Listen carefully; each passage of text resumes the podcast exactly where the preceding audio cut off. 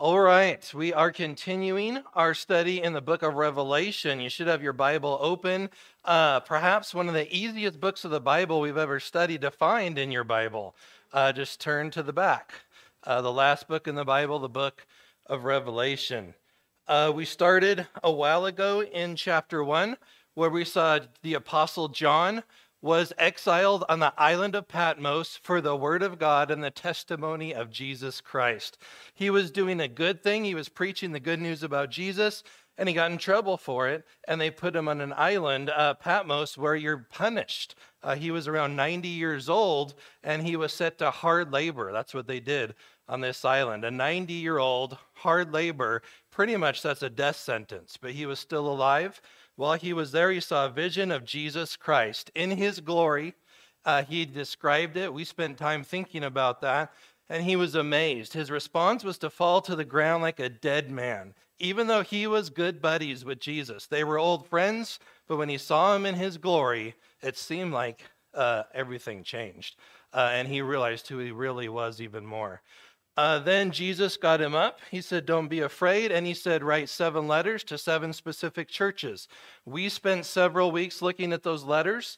Uh, and it says uh, that him who has an ear to hear, uh, hear what the Spirit says to the churches. I hope that we have had ears to hear. Have you had ears to hear?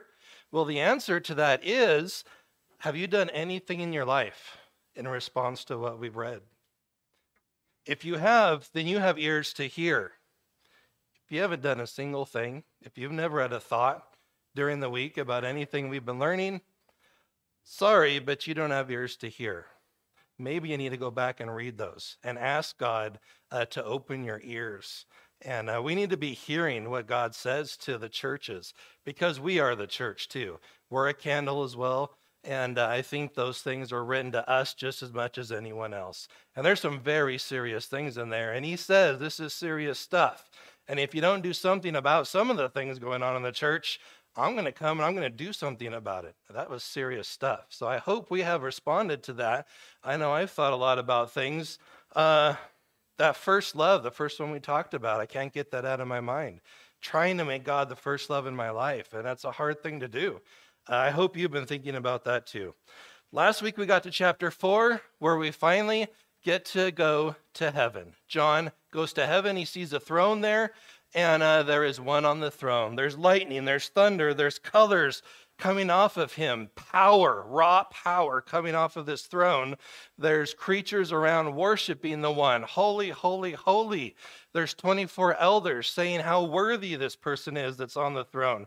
And all everyone in heaven, and it seems all of creation and the entire universe seems to be bowing down to the one on this throne in heaven. And that brings us to chapter 5 in Revelation.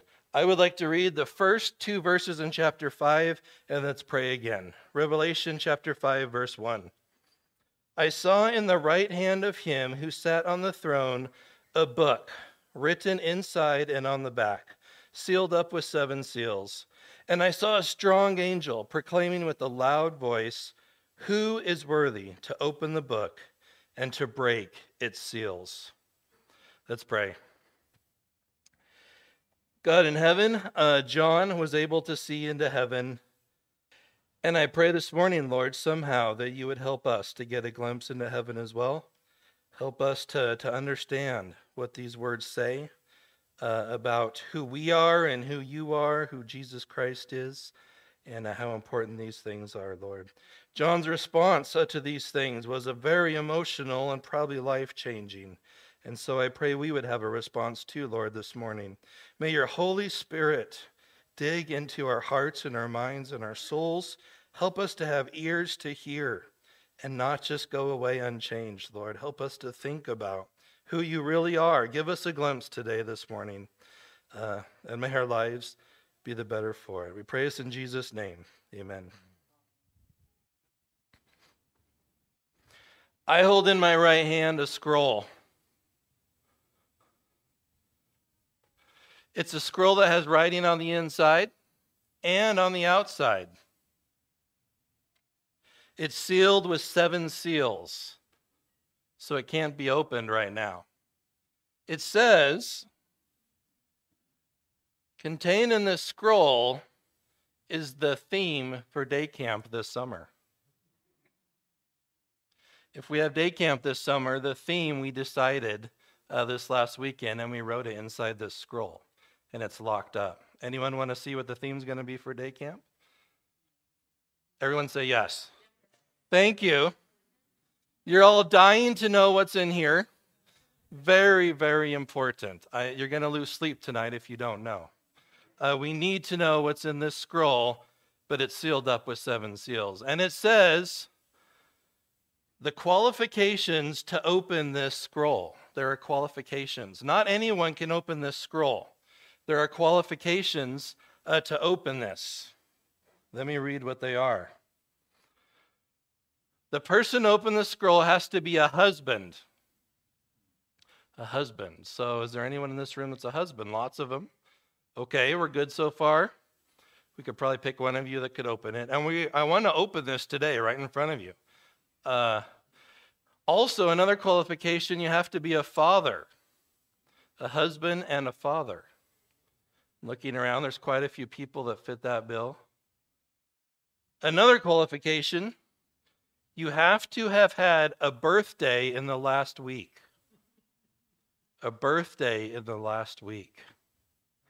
Is there anyone in this room? I'm doing a search all over this room.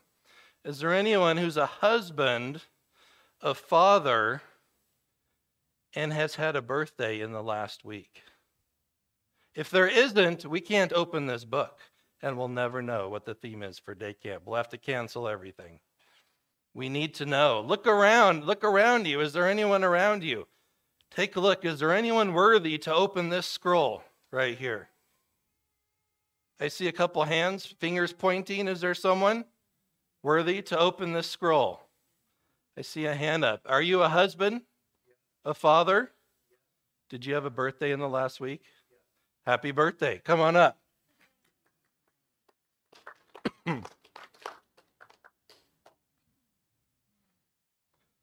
a sealed scroll in my right hand. You are worthy to come up here and take the scroll from me. You should cheer right now, everybody. You're the one worthy, not me. Uh, carefully, one by one, open. Let, let him see you doing it. Let's count this count as he opens them. There's one. One, everybody.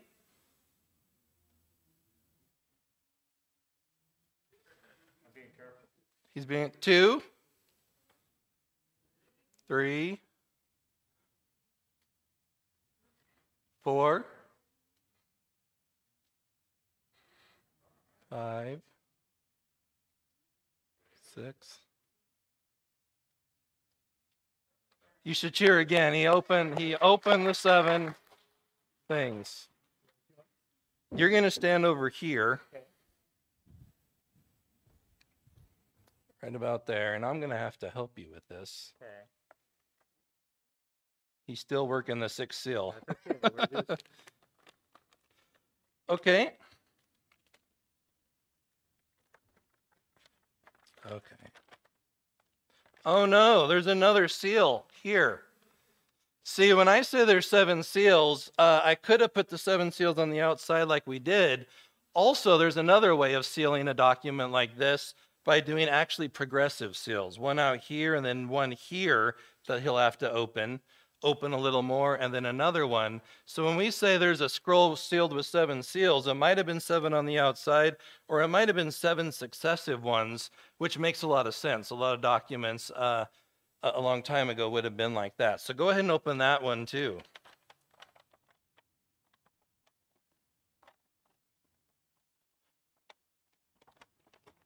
Don't worry, there's not seven more. I didn't have that much wax. Okay.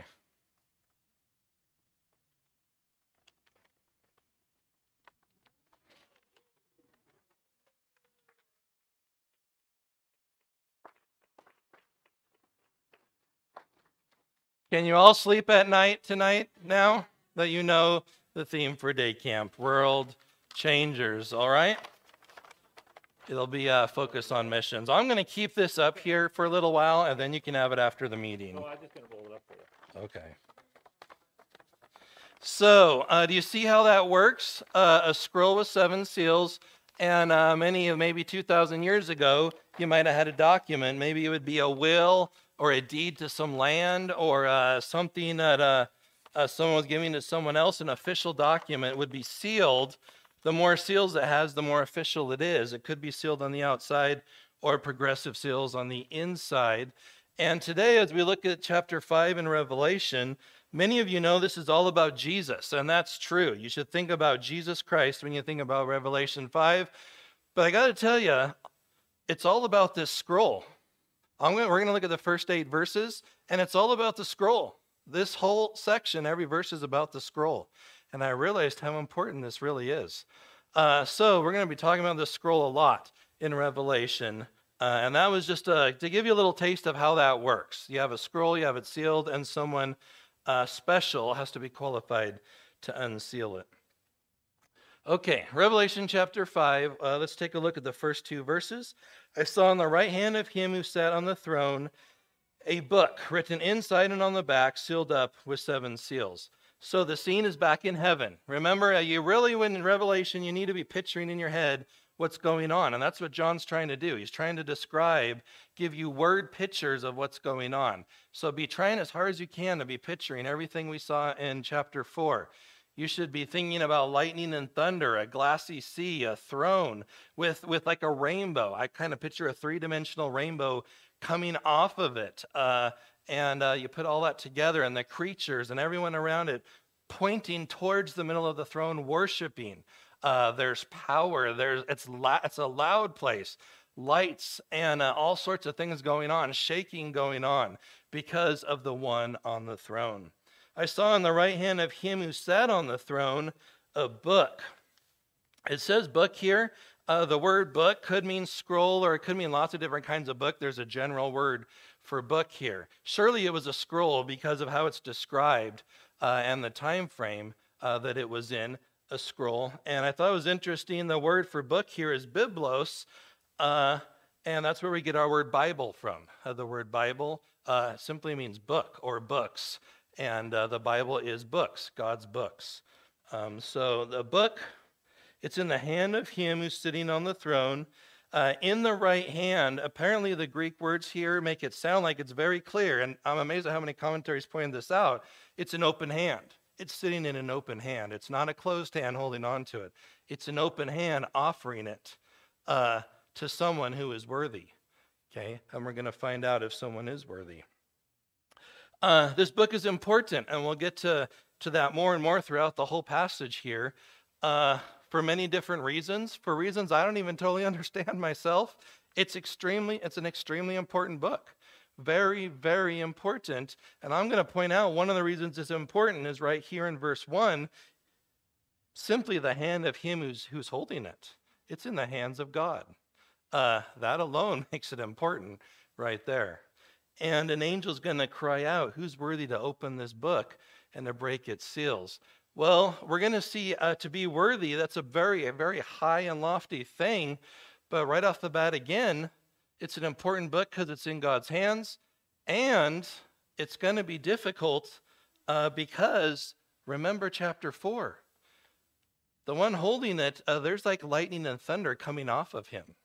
There is light coming off of him like rainbows emanating from him, not a reflection off of him, but he himself.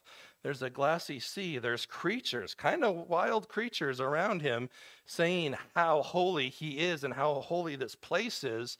And the 24 elders saying how worthy he is. Any of you want to walk through all of that and walk up to that throne and take that book? Despite the qualifications, it's just a scary scene in the first place. Uh, so remember, and that's what you should be picturing in your head. That's what's going on. John saw a strong angel, not just any angel, a strong angel. Uh, we're not told exactly what makes the angel strong. This must have been impressive. This angel maybe is a little bigger, uh, muscles a little bigger, wings a little bigger, I don't know, but he's a strong angel, and John is impressed with this angel. And uh, this angel says, with a loud voice. With a loud voice, that phrase right there is going to be used in the book of Revelation 20 times in a loud voice. Uh, so, again, in heaven, There's times in heaven when it's quiet, and there's times when it's very loud too. And uh, this angel is going to proclaim in a loud voice. It kind of seems like a voice that is heard not only in heaven, but on the earth and under the earth and everywhere in the universe.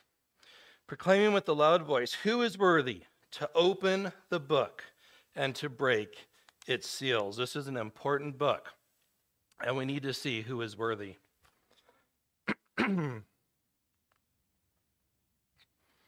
And no one in heaven or on the earth or under the earth was able to open the book or to look into it.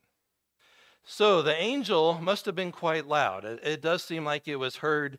Uh, and a lot of these things are kind of symbolic too and kind of not, and it's hard to, to see exactly what's going on. But the angels seem to be crying out to the whole universe Is there anyone out there who is worthy? Let's search heaven all the angels, any of you worthy? How about this strong angel? John said this is a strong angel. This must have been a pretty impressive being right here. Was he worthy? He wasn't worthy. What about the creatures, the 24 elders? Aren't any of them worthy? None of them. Let's look around all of heaven. All the angels, all the things going on in heaven. Anyone out there worthy? No one is worthy. Let's look on earth. All those alive now. Uh, is there anyone on earth? There's a lot of people. There's probably a lot of godly people on earth. Is there anyone worthy? No, not a single one. No one in heaven or on earth or under the earth. Are we talking demons here? Are we going to search them and see if any of them are worthy? Surely not. Uh, maybe we're talking about those who have died and their bodies are in the grave. Uh, are any of them worthy? None of them are. I think this goes beyond time as well. It's not just at the present. Is there any human being that's ever lived who is worthy? And the answer is no. That's a pretty big deal right there. Can you think of all the people? Think about all the saints that have lived over the years, godly people. There's some very godly people, probably many of us don't know about. We'll never meet them till we get to heaven. Isn't there one of them who is worthy? Isn't there a humble person who had just lived humbly all their lives and did what was right all the time and that would be worthy to open this book? Not a single one. No one in heaven or on the earth or under the earth was able to open the book or to look into it. When the book is talked about, um, it's interesting. There's three things about the book there's taking the book, there's opening the book and there's looking into the book. And they seem to be three different things here. And there's no one that's found that could do even one of them. There's not even a person who could come up to that throne and take the book in the first place, let alone break the seals and open it. Nobody was found. Is that troubling to you, everybody? That no one was found to open this book? It should be a little troubling. I mean, no one over the years has been worthy to open it. Nobody, not a single person. It's sad to think about that. And also, the book what is in this book? Well, we're not told exactly. A lot of commentaries speculate a bit. We don't know, but, but it's something to do with God's eternal counsel. Some one commentator said it's probably the eternal counsels of God are inside this book, perhaps the plan of eternity. Uh, perhaps the title deed of man's inheritance on the earth is inside this thing. As the book is open, we do see things happening on the earth, things during the tribulation happen. Maybe those are right in this book. Maybe this book leads us through the tribulation and describes everything that will happen right up to the end of the eternal stay when everything is made right. In that case, it would be a very important book, and it needs to be open and it needs to happen. Because the earth that we live on, it's not perfect, is it? Ever since the Garden of Eden, there has been sin, and things need to be made right on this earth. Things are not right on this earth. Satan's having a heyday. He's going around doing all sorts of things. It almost seems unhindered sometimes, and that's a terrible thing. Things need to be made right. There is sin, there is Satan, there are, there are Christians who are doing good things who are being persecuted, ill treated. Uh, physically beat up, put in jail, and sometimes even killed. And it's happening now more than ever. Things need to be made right. Things are not right on this earth. They are bad and they're getting worse. And God says they're going to get worse until the end happens. And I, I think the scroll has something to do with that. the judgments and the things that need to happen for everything to be made right. There is something inside of us, folks, that longs for things to be made right on this earth. And if you don't know that, just ask kids. What, what bothers a kid more than anything else? Unfairness. If something's not fair, right? We want things to be fair. We want things to be right. We want people that are doing horrible things to others to stop. And that needs to be made right. This book needs to be opened. Things need to be made right on this earth. John heard that there was no one in heaven or on earth or under the earth able to open the book or to look into it. What was his response? I began to weep greatly because no one was found worthy to open the book or to look into it. Weep greatly. He didn't just cry, he wept, sobbing, tears flowing out, convulsions, completely probably bent over, not able to stand up. He's weeping greatly.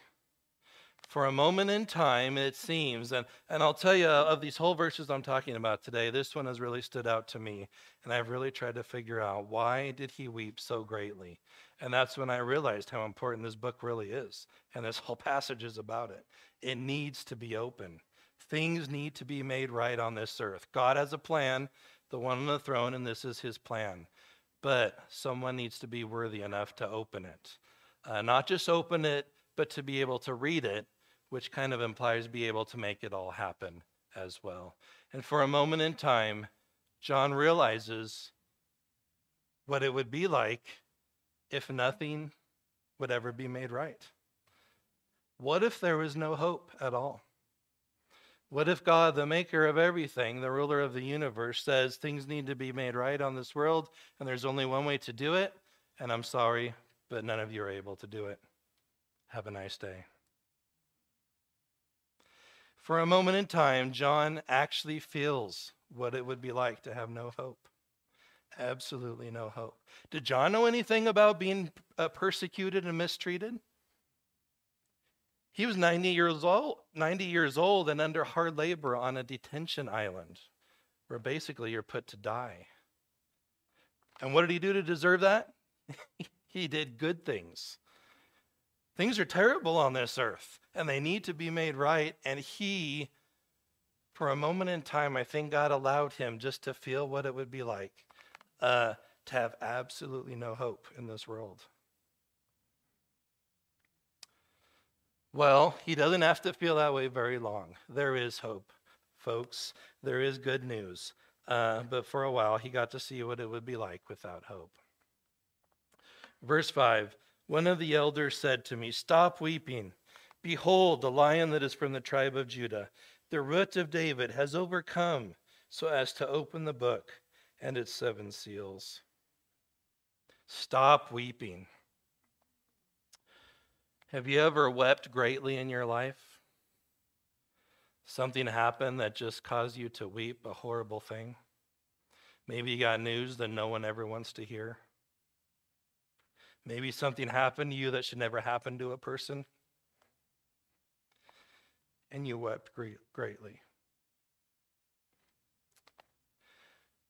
That's what John was feeling, even worse than that. No hope for anybody ever. But there is hope. One of the elders, one of those 24 elders, and apparently he's now close enough where they walked over to him, I don't know, uh, that they talked to him and they see that he's weeping.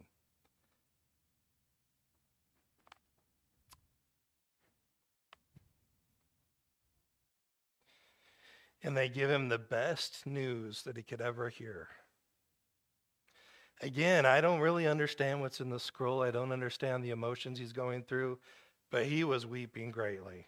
And uh, because everything was bad. But basically, the elder says, It's all right, John. Things are good. We found one person.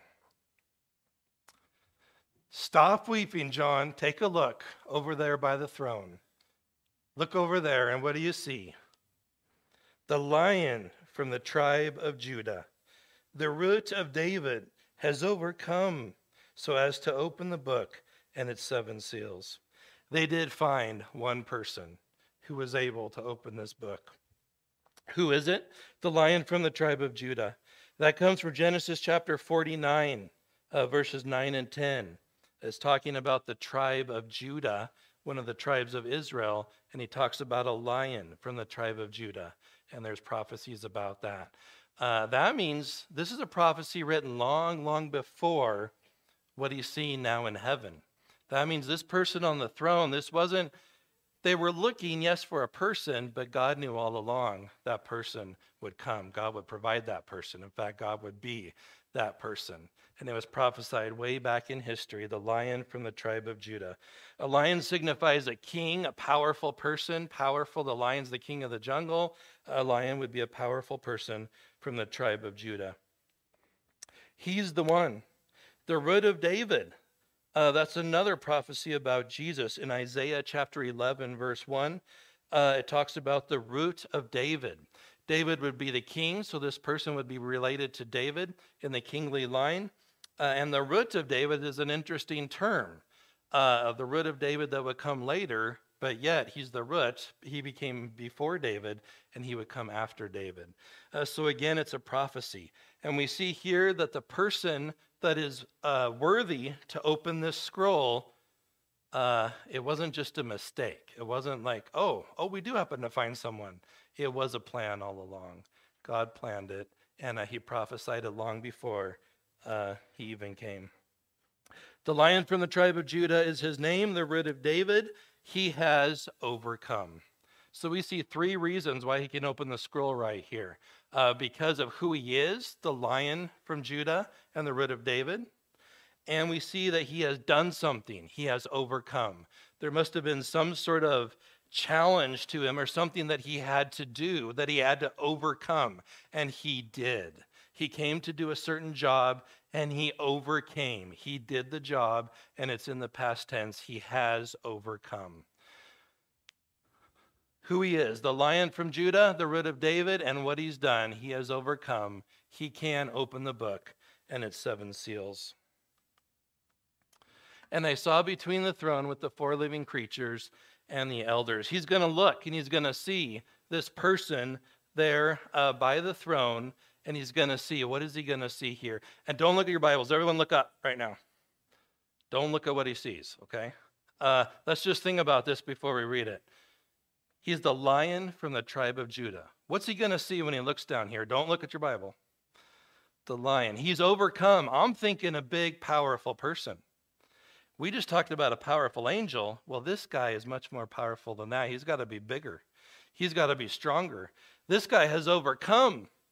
He is the only one in the whole world. He's got to be bigger and stronger than anyone who's ever lived, right? More perfect. He's got to be bigger than the angels. None of the angels were worthy to open the scroll. He's got to be better than all of them. We're going to see a champion here. I bet he's going to have a crown and he's going to have a robe. And I bet he's going to be like, I don't know, 12 feet tall and he's going to have muscles beyond anything you've ever seen. Uh, he's going to maybe have a big uh, thing in his hand to show that he's a king. This guy is going to be the picture of conquering, right? The picture of power. What does he see when he sees the lion from the tribe of Judah? Well, he describes it, and his description isn't exactly what I was expecting. And I saw between the throne with the four living creatures and the elders a lamb standing as if slain. What? a lamb? There's only one in the whole universe that is worthy to open that scroll. A lamb? I thought he was a lion. I thought he was the king of all kings. I thought he had power over everything. Uh, he's got to be the strongest one around. If he's the only one that can open this, a lamb? You know, I'm not around animals much. I'm scared of most of them. Uh, but a lamb, I don't think I'm scared of a lamb. not very scary. If there's a bunch of animals uh, in, a, in a barnyard, do they all bow down to the lamb? Is that the king of the farm? I don't think so. a lamb, a lamb standing as if slain. We see here uh, one of the reasons that, that Jesus is able and worthy to open the scroll. Not only is he powerful, king over everybody. And there's no question there, he is more powerful than anyone else, anything else. But he humbled himself. And the king, who is the king over the universe, sitting on his throne and should have everyone serving him, and that's rightfully what we should all be doing, he came to earth as a lamb, a gentle person. And he didn't come and just start killing people with lightning bolts, everyone that opposed him. He was gentle, he talked kindly to people. A lamb standing as if slain. Slain means a, a person or something killed the lamb. A fresh kill, as if slain, not killed a long time ago. These aren't scars. This is a fresh, he was just killed. How does he stand if he's killed? I don't know. This is somewhat symbolic. You know, it's a person, it's Jesus. Uh, the symbolism is really strong here. I don't know exactly how to explain that, but he was standing, he's alive, uh, but he was just killed as well. And we're reminded that, that God came to earth. Uh, the most powerful king of the universe came to earth, and he was a lamb. And when we look at the names of Jesus, the lion from the tribe of Judah, the root of David, very Jewish, uh, very much we're talking about, you know, God's law here. But when we think about the Jews and Israel and the law, and you mention a lamb, what do you think of? You think of the sacrifice. The sacrifice. God set up the system, so he said that we're all sinners. If you sin, you deserve death. But I will set up a system where something can die in your place. A lamb could die in your place, an innocent lamb should be spotless, perfect, have no blemishes, should be a perfect lamb. But that perfect lamb could die in your place for the sin that you committed. Well, God came to earth. His name was Jesus. He lived a perfect life. He was spotless, without blemish, and he became the Lamb of God that would take away the sins of the world. He allowed people to actually uh, mistreat him, make fun of him, uh, put him in jail, uh, whip him, spit on him, do other horrible things, and eventually kill him on a cross. And he died. He was slain. And they buried his body in a tomb. That's our champion. That's the one who is able to open the scroll. Not only is he truly more powerful than anyone in this universe, but he humbled himself, became a lamb, a humble lamb, and even uh, humbled himself to the point of death, even death on a cross. But he's alive today, and he's alive here in heaven.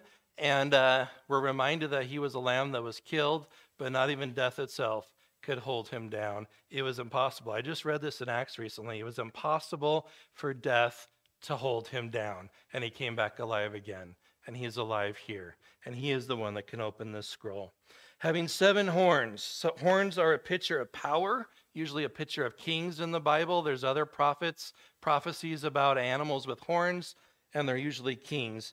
Seven horns is perfect uh, power over everything. Seven eyes, perfect uh, seeing, omniscience, knowing everything that's going on. Uh, and the seven eyes are the seven spirits of God. Do you see a strong connection between the Holy Spirit and Jesus himself? The eyes weren't somewhere else, they were the Lamb. And uh, we were reminded here of the Trinity. Uh, there's not three separate gods. God the Father, I believe, is on the throne. God the Son is the Lamb. And there's the Holy Spirit, but they are, in fact, one as well, too. He sees everything going on on the earth, including you right now where we are. In the book of Revelation, Jesus will be called the Lamb many times uh, 28 times in the book of Revelation, he's called the Lamb. Is that interesting? Because in the book of Revelation, do we think of Jesus as the humble, meek, mild person? In Revelation, he's the king of all kings, and he's coming and and uh, and he wins every war that he wages uh, during the tribulation. Uh, he is the powerful one. And there's times when people will go and say, Rocks fall on me and hide me from the wrath of the Lamb. The wrath of the Lamb. Uh, it's so interesting in the book of Revelation that the most common name for Jesus is the Lamb. You would think it would be the lion. Well, he is called the lion in Revelation Uh, guess how many times? Once. Right here in this passage. That's it. Can you believe that? I think of him as a lion throughout the whole book of Revelation, and he's called the Lamb. He wants you to remember that although he's powerful, he also humbled himself and died for the sins of the world. That's why he's worthy, because he did both. and he came and took the book out of the right hand of him who sat on the throne. And uh, like I said, when, when Mike opened them up here and I said you should cheer, do you guys see where that would be the right response here? Well, think about it. If this truly was the book that would set everything in this universe correct, and once it was open, things would unfold and things would be made right, would it be kind of exciting when you saw that someone took the book? He took the book, and it doesn't say he was struck down because he wasn't worthy. he took it because he was worthy. Uh, things are going to begin uh, to be made right on this earth, in this universe, for eternity. And uh, so, definitely, there would be some cheering going on. I couldn't. We don't have big crowds yet in Revelations, but we're going to quickly uh, soon. We're only looking at eight verses today. Um, but there's going to be a response here we'll take a look at, at least the beginning of the response here in uh, Revelations 5. I couldn't help but think of uh, a time when I was with a big crowd and something big happened. I remember as a kid, uh, my dad took me to see my first Seahawks game in the Sun Dome. Anyone ever go to the old, I mean, not the Sun Dome, the Kingdome? Anyone been in the old Kingdome? We, uh, we were about two rows from the top. I could almost see the people on the field uh, down there. Uh, but just being there was amazing. And they would score a touchdown, and the whole place would erupt. You're shaking, you know, the whole place is shaking, and the noise is just immense, and the, the excitement. And I hate to compare a football game to this. Sorry if that offends you. Kind of offends me too, but but uh, I'm just thinking of how exciting that was. And man, when Jesus took that scroll that's the greatest thing, probably uh, uh, besides his resurrection, that moment of time and the resurrection. This might be maybe one of the most other exciting times right then. Uh, everything is going to be made right. He takes the book and he's able to start opening it. when he had taken the book, the four living creatures and the 24 elders fell down before the Lamb, each one holding a harp and golden bowls full of incense which are the prayers of the saints. They don't stand up and cheer because uh, the best thing they found to do, even better probably than standing up and cheering, is getting down on their knees and worshiping. the 20 the four living creatures and, and 24 elders all of them together it's not separate people now they're all doing the same thing they're all getting down and worshiping the one he took the scroll yes things are about to be made right each one holding a harp. Interesting, it says they're holding a harp. There's music in heaven. Uh, the whole idea of a person sitting on a cloud with a harp, uh, well, that's not exactly what it says here, but there is harps in heaven. And uh, would any of you like to hear those 24 elders playing their harps? Oh, yeah, I imagine they play pretty well. uh, there's music there, uh, and how exciting that would be. They have golden bowls full of incense. And just one little tag at the end here, which are the prayers of the saints. Wait a minute, the prayers of the saints. What? The prayers of the saints. Who are the saints? It's us. When you believe in the Lord Jesus Christ, when you believe in the Lamb that was slain, if you believe that Jesus did come to earth and he died on the cross for your sins, you're a sinner, you believe uh, that He did it for you, and you ask God to forgive your sins, He can change your life. He, he can make you a saint. He says you're a saint. You might say, I don't feel like it. I still mess up. But somehow, in God's economy, He announces that you truly are a saint. Uh, you are truly forgiven. In heaven's eyes, you're forgiven.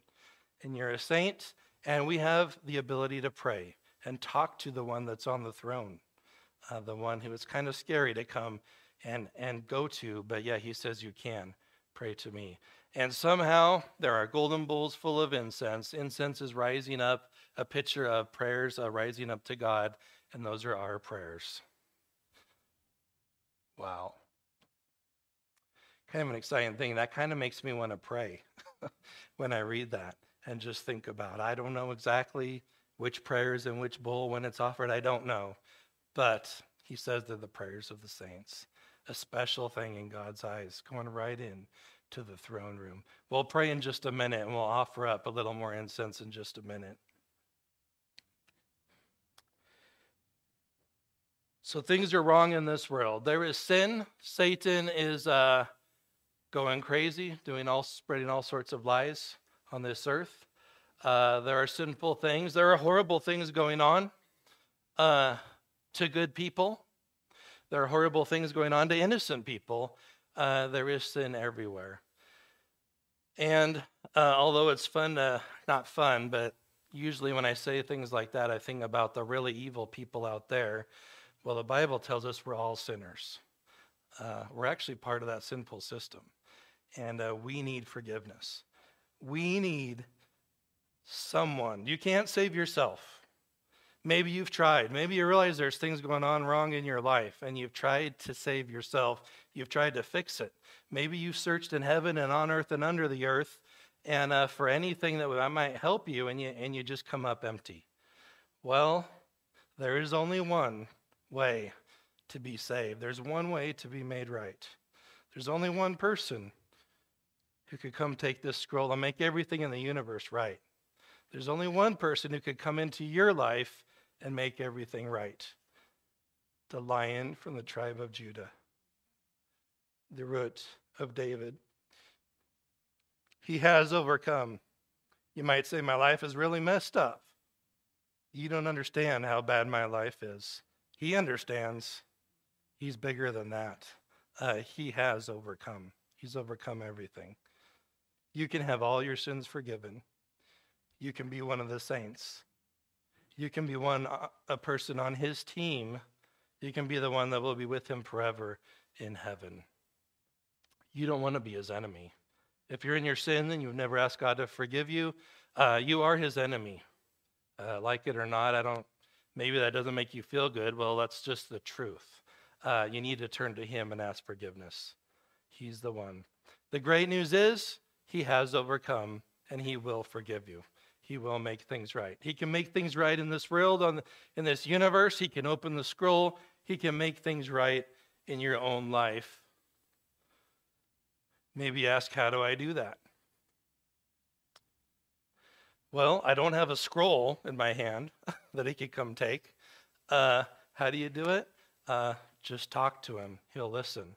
The prayers of the saints are right there in the throne room of God and he hears them. Just talk to him. You're a sinner? Tell him you're a sinner. Admit it. God, I've messed up. I've sinned. I deserve punishment. I'm sorry.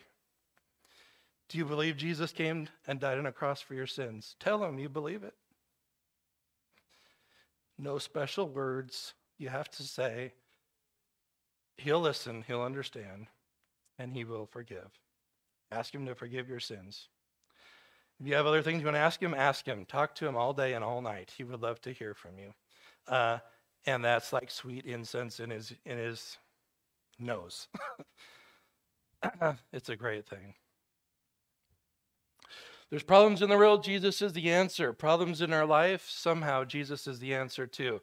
Problems in the church, we just read about seven churches. There were some problems, Jesus was the answer to that too problems with everything, what is the answer? The old Sunday school answer, I do personally believe, is the best answer. Jesus Christ is the answer to everything. How do you uh, go to Him and make that answer right in your life? Well, you do what the creatures did and what the 24 elders did. You bow down before Him. Take your focus off of yourself, the people around you, and just look to Jesus Christ. Let's do that right now. They got down on their knees. I'm going to ask you if you can and are able to. Let's get down on our knees. Let's pray. Let's uh, make some sweet incense to the Lord. Let's pray to God right now. Lord, we thank you for Jesus Christ. We thank you that he is worthy to take the scroll, worthy to make things right in this world. Lord, uh, we long for the day when everything is made right and uh, that we could be with you forever in heaven. Thank you that he died, that he's a lamb, not just a lion, but the lamb, that he is gentle and humble as well, and that he can save us from our sins. Lord, uh, help us to turn to you, to focus on you. uh, and uh, just to keep our eyes fixed on you. And we look forward to the day where we can see you face to face. Thank you for the Lord Jesus Christ. We pray in his name. Amen.